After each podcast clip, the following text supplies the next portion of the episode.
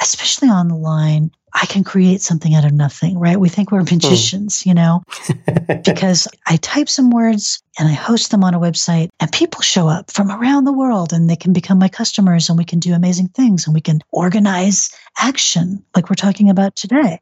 And that is such a gift, Sonia. That is such a complete gift. It's such a gift. And I, I want to caution anybody who's participating in this amazing experiment, you know, of the internet. We take it for granted the mm. infrastructure that lets us do it. And we just think, well, it's it's it's always going to be free and it's always going to be fast and it's and we, we can't take it for granted. We have to protect it. Whatever it is that you are using the web to get the word out about, we need to protect the web. We can't just take it for granted and think it's always going to be the way it is today.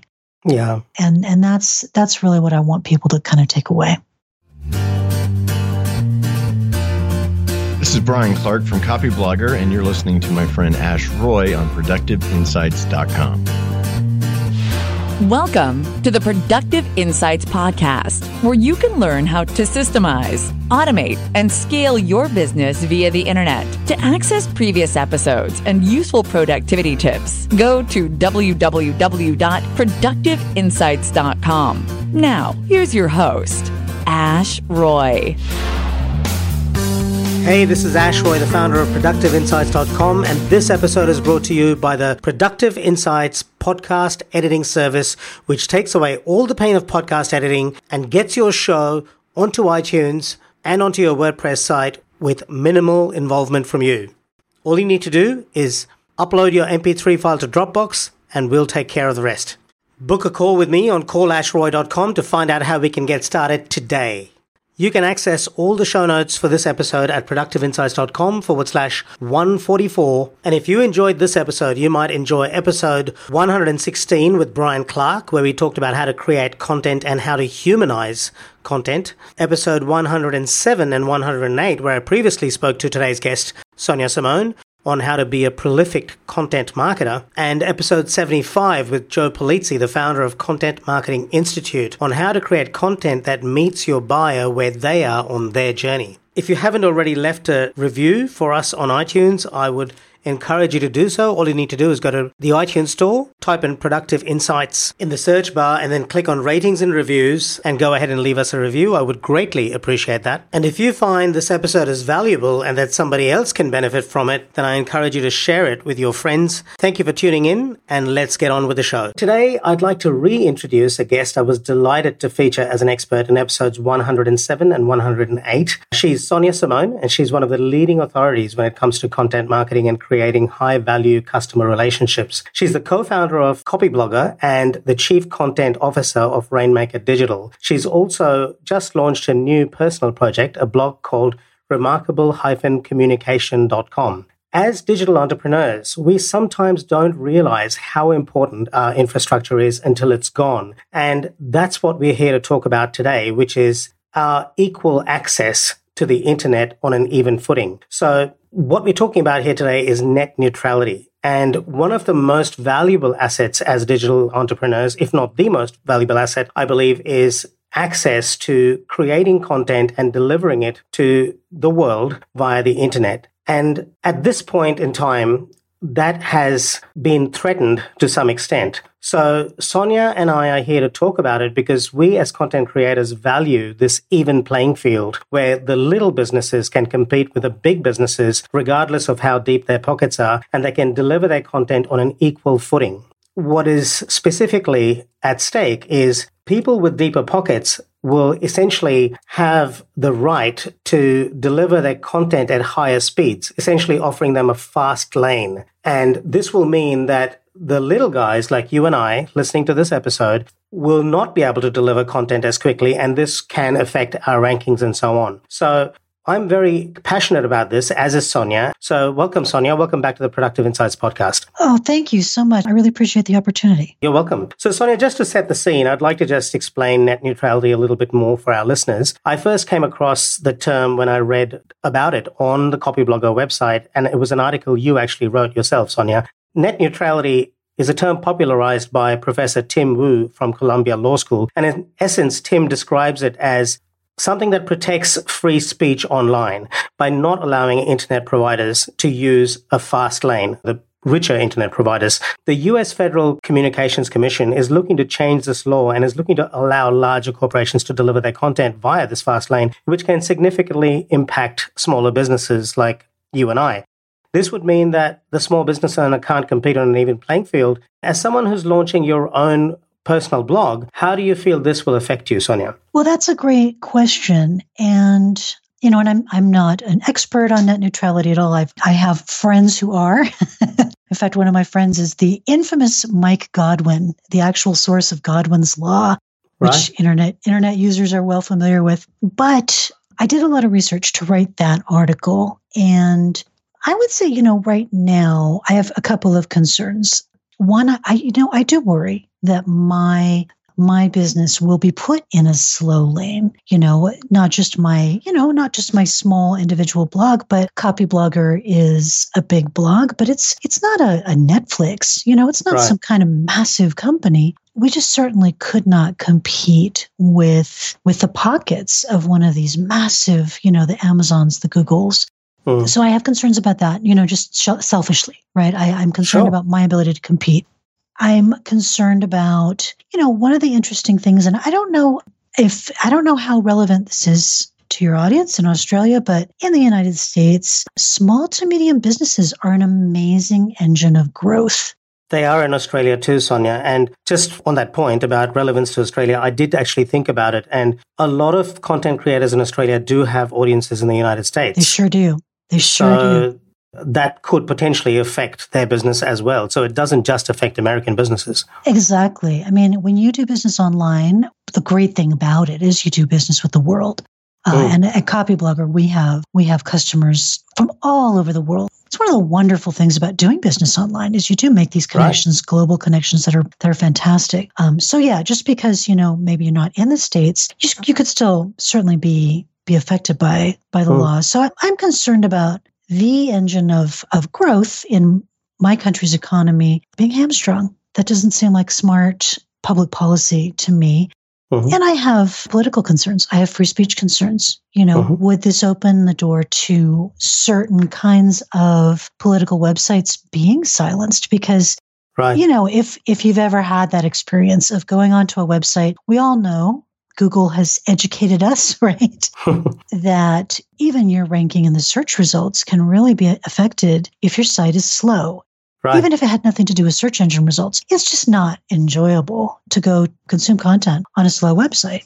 Absolutely. Uh, when I interviewed Rand Fishkin, he explained it very well. Both times I interviewed him, he said Google ultimately wants to deliver the best user experience. and right. if you have slow internet loading times, it is going to affect the user experience and the shareability of the content, which is going to affect the rankings. Yeah, exactly. And even if it had nothing to do with Google rankings, of course, Google rankings are only important because they help users find us. And if users mm-hmm. find us and our sites are slow and the load times are, you know, are terrible that's you know there's only so much you can optimize if again you've been put into a slow lane so i don't i don't say these things will happen because i don't have a crystal ball and i think mm. the last two years have really shown us that you know you have to take the pundits with a grain of salt. You mm-hmm. know we don't we can't predict the future. No one has a crystal ball. My concern is why would you open up these kinds of possibilities to damage small business to hurt the economic engine of global you know global economic growth to potentially open up a situation where maybe a corrupt official could could actually silence certain forms of free speech hmm. in you know in the name of the the big american internet providers becoming more profitable and they are they're not in any danger they're they're in great shape uh, i just came back from a year abroad and it shocked me how much as an as a US citizen I pay for decent internet compared to how much I was paying in Europe. Right. It's actually really striking. And you know, Sonia, in some countries, if I'm not mistaken, I think it might be South Korea, I believe it's a utility. It's a utility. And that that's really the core. And I, I I cannot explain to my listeners around the world why the US does certain things the way we do, because we have some things that are kind of peculiar. And one of them is that internet service providers are not regulated the way that, for example, the electric company is hmm. regulated. Mm. And they should be, given today's day and age, given the advancement, given the amount we depend on the internet. It should be regulated, don't you think? Well, it's it's I think today that's exactly right. I mean, I think there was a there was a ruling made when the internet was more of a luxury. It was more like cable hmm. television. Right. You know, it was something that it was unusual and exotic and I, I, think the courts just didn't realize, you know, nobody realized how quickly the internet would become something we rely on. And mm. so, yeah, in the US, it's a totally, um, it's essentially, um, it's not exactly a monopoly, but it's awfully close. There's a small handful, more like an oligarchy. There's a small handful of providers, yeah. and you don't get a lot of competition. So our prices are high.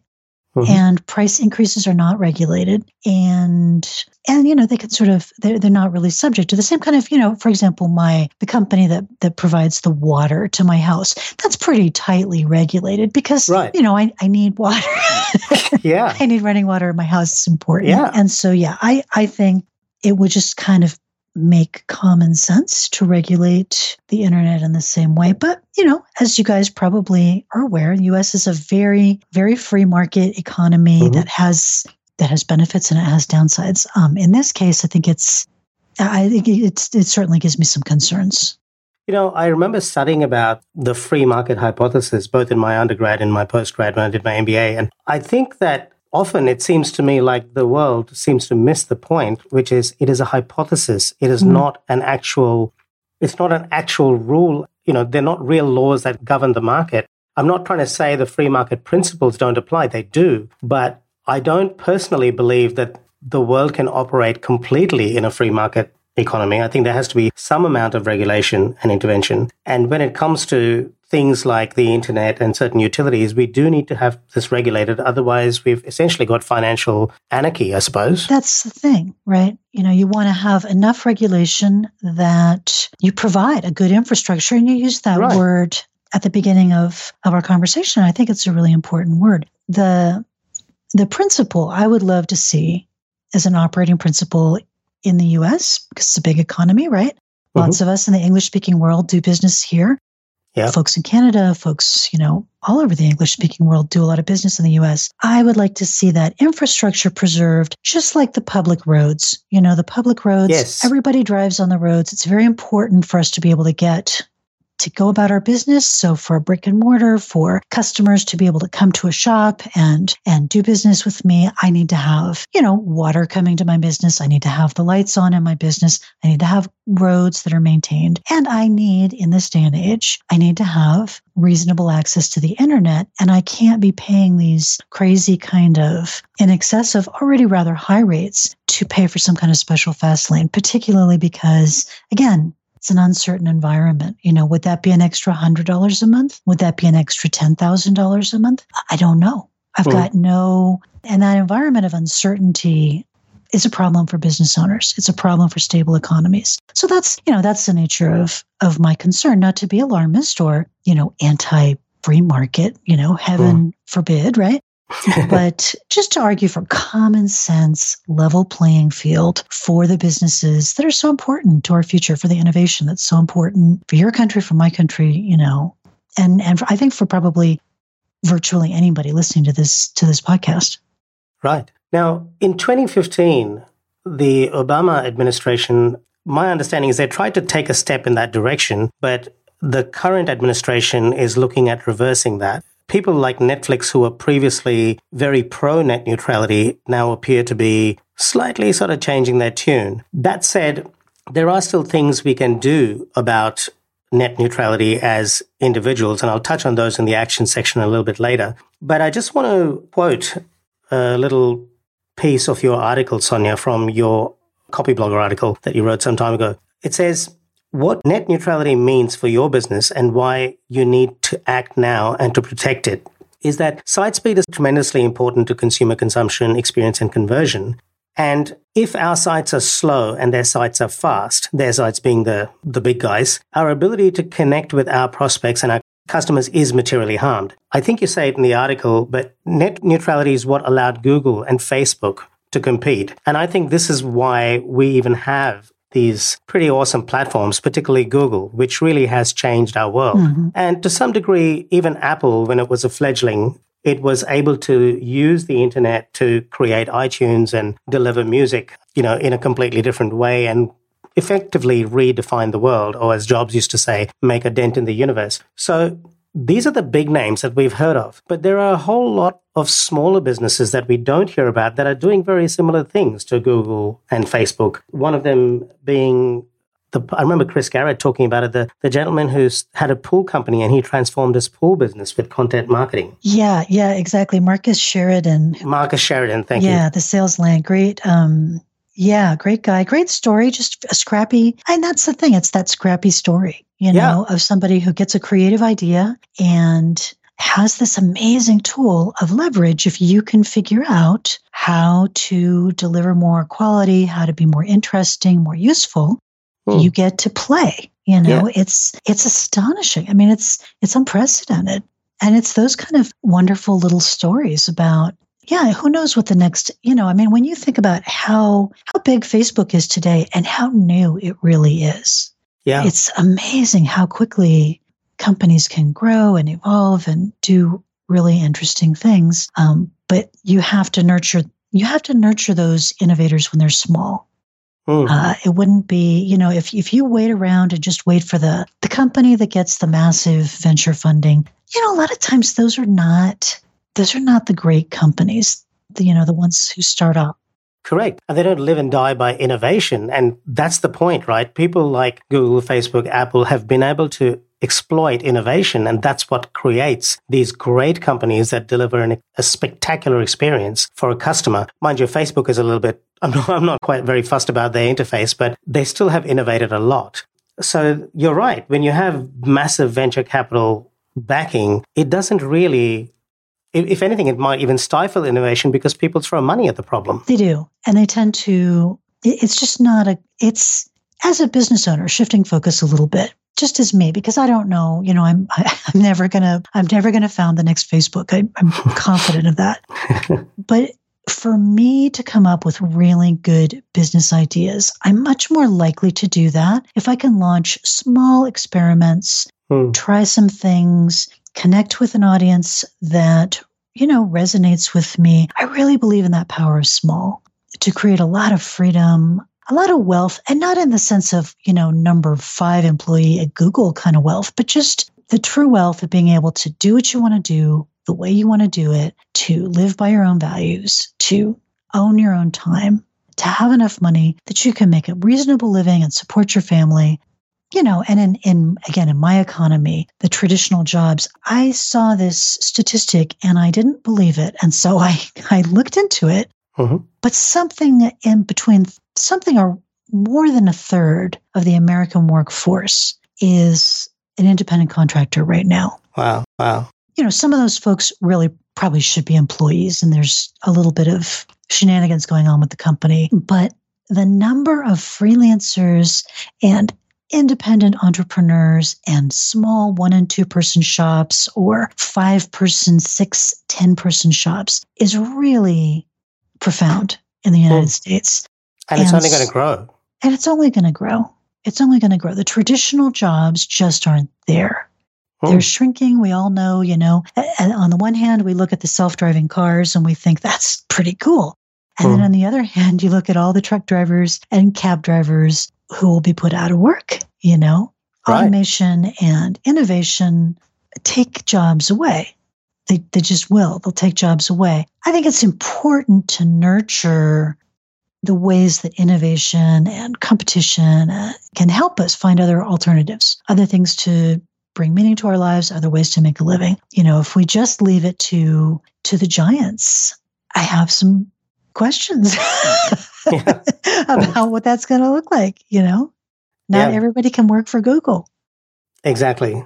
And more importantly, this change is essentially taking away the opportunity for everybody to have the chance of one day becoming a Google. I'm not saying everyone will, but the infrastructure that launched Google or that allowed Google to become Google is potentially at stake. And that's what I'm anxious about. Yeah. Yeah, and it is that potential, and I, I don't think either you or I are, are are trying to say, you know, bad things will definitely happen. But I don't mm. think it's wise to open the door to all kinds of unintended consequences. There's really not a great reason.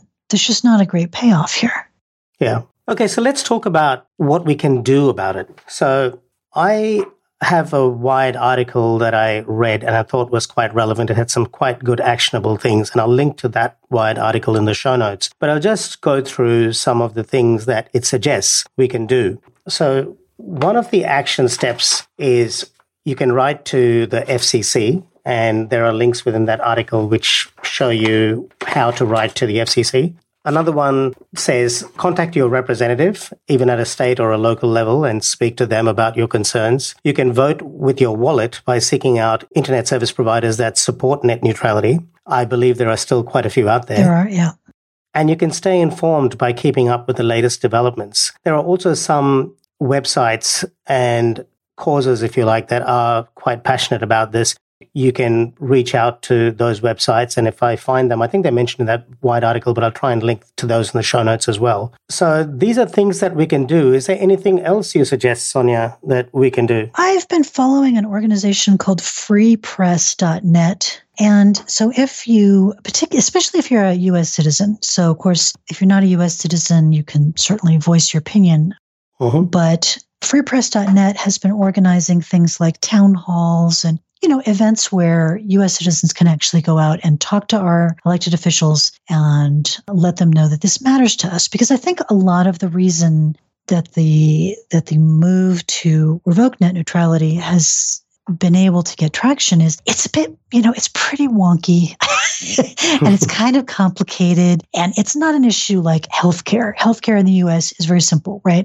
I hmm. can go to the doctor or I can't go to the doctor, or I hmm. can go to the doctor, but I'd have to go bankrupt. I mean, it's yeah. simple. It's very simple. Net neutrality, a little more complicated. And so those of us who do have the concerns, do have the kind of the real world concerns, we can show up to these events or just, you know, make donations to the organizations that are trying to trying to to to fight for the rights of the more ordinary internet citizens against some of these just massive, massive corporate giants. And, you know, we have won victories in the past.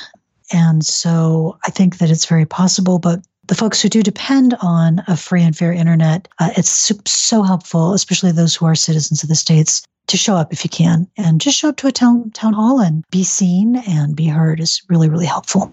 Okay, well we have quite a, a lot of listeners of this podcast that are based in the US, so I hope that if you're listening and you're in the states that you will take some action.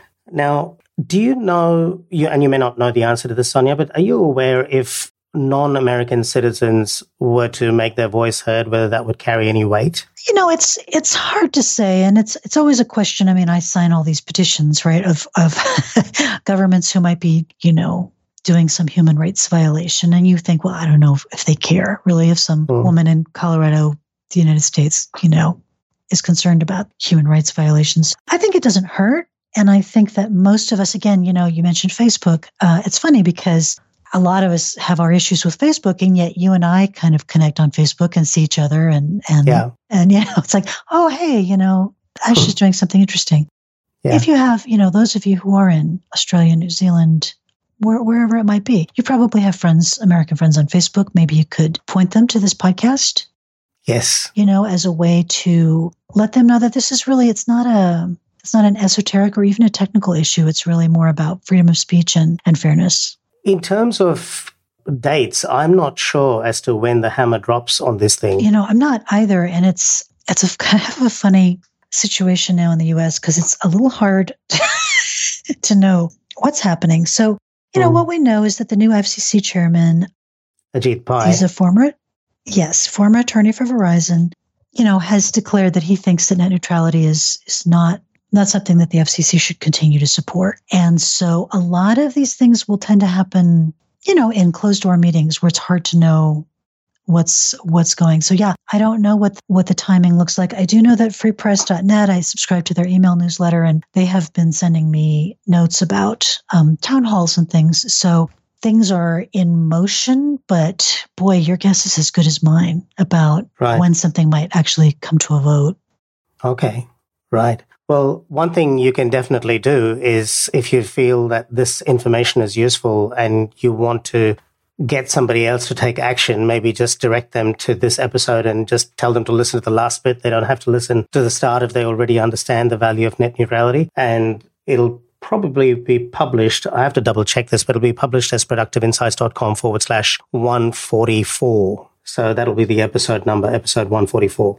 So if there's, is there anything else you'd like to add, Sonia? Actually, that's right. You were going to talk about the mindset of independence. Did you want to still say a few words about that? Yeah, I, that might be a good kind of closure. And it, and it touches on what, you know, the way that you opened, which is, um, I think those of us who do have digital businesses, I am, you know, a digital entrepreneur. I have been now for quite a while. It's funny. You look back and think, gosh, I might have been doing this for something like 10 years. Oh, cool. Yeah, you know, it's just funny the way that the way that time flies. We think of ourselves, I think, as super independent. You know, I can create, especially online, I can create something out of nothing, right? We think we're hmm. magicians, you know, because I type some words and I host them on a website and I have, and people show up from around the world and they can become my customers and we can do amazing things and we can organize action like we're talking about today.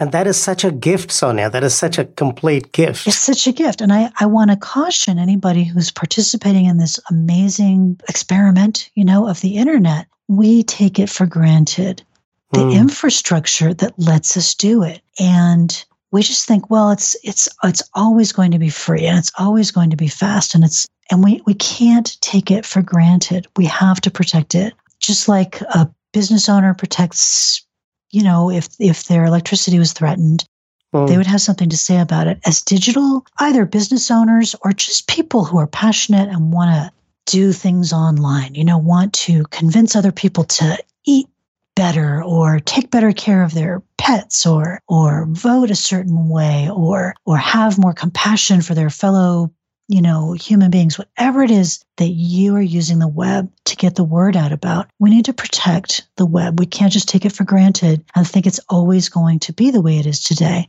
Yeah. And and that's that's really what I want people to kind of take away. Well, I think that's a fantastic way to close the conversation. So thank you so much, Sonia, for being on the show. And it's always a pleasure talking to you. If there's anyone who feels strongly about this, and if you feel that any of this resonated, please share this with as many people as you can because I'm really keen to get the word out there, and I think Sonia is too. So please do share this with others, and please go out and speak to your local representatives. Try and investigate what you can do about making sure that your rights as a content creator are protected. Oh, Ash, thank you so much for the opportunity. This has been a really great, great conversation. Cool, as always. Thanks for listening to the Productive Insights Podcast. You can find all the links in the show notes below this episode on productiveinsights.com. You can also ask questions in the comment section that Ash personally answers. How can Ash help you today?